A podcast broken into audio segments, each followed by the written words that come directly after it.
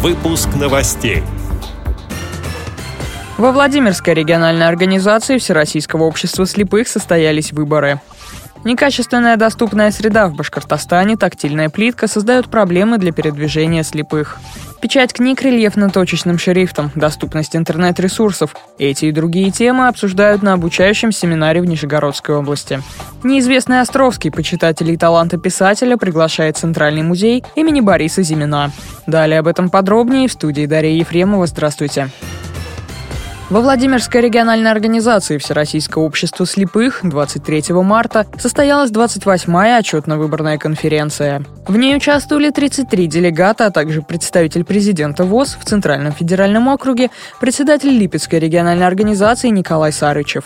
По итогам выборов председателем Владимирской региональной организации ВОЗ стал Сергей Воинов, председателем контрольно-ревизионной комиссии Нелли Кулигина. Заключительный вопрос конференции – избрание делегата на 22-й съезд ВОЗ. Им стал Сергей Воинов. Делегаты рекомендовали поддержать на выборах президента кандидатуру Александра Неумывакина.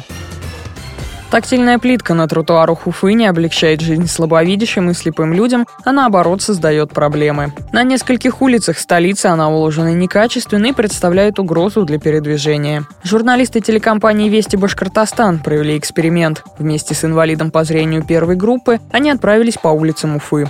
В ходе обследования выяснилось, что на улице Цюрюпы плитка разбита, направления не видно. Из-за неровных дорог сложно нащупать тростью вспомогательное средство ориентирования.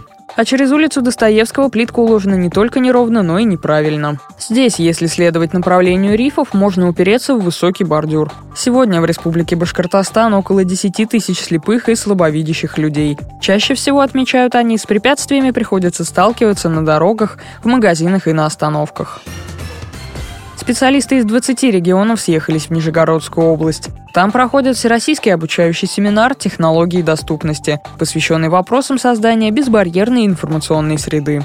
Гости представляют общественные организации, библиотеки, образовательные и реабилитационные центры. Программа рассчитана на 4 дня и завершится 1 апреля. Как сообщает агентство социальной информации, на семинаре обсудят особенности подготовки и печати книг, выполненных рельефно-точечным шрифтом Брайля, технические и правовые аспекты доступности интернет-ресурсов для незрячих и слабовидящих, виды и сферы применения технологий тифлокомментирования и другие темы. В рамках Года культуры в России Центральный музей имени Бориса Зимина КСРК ВОЗ подготовил литературно-музыкальную композицию «Неизвестный Островский». Она посвящена памяти известного советского писателя Николая Островского. Неизлечимая болезнь привела писателя к полной неподвижности и слепоте. Биография Николая Островского не была изучена в полной мере, поэтому писателя долгое время сравнивали с главным героем его романа «Как закалялась сталь» Павлом Корчагиным. Старший научный сотрудник музея Ольга Дешкина прольет свет на биографию писателя и расскажет, как велась подготовка по проекту. В 2014 году вышла книга «Слишком мало осталось жить», написанная сотрудницей Музея гуманитарного центра преодоления имени Николая Островского Тамарой Ивановной Андроновой. Автор книги провела огромную научную работу, и, по сути, эта книга – биография писателя, основанная на документальном материале – при разработке сценария композиции мы использовали как материалы этой книги, так и воспоминания людей, знавших писателя.